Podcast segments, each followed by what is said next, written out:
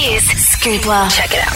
Justin Hill here with the latest entertainment news, and teen heartthrob Jesse McCartney caught up with us on the red carpet at the 2018 Billboard Music Awards today and revealed that he has plans to come down under. Can you please add Australia on the tour list? Come on. I'm definitely going to come to Australia. I don't know when exactly, but I told everyone at my agency and all of my team, I'm like, look, look, we're doing the US tour, but then when we're done, we're going to three places. We're going to Italy, we're going to Asia, we're going to Australia. So I love you. We'll, we'll be back. Well, we cannot wait to check out all of the latest red carpet looks from the award show today. Head to hit.com.au.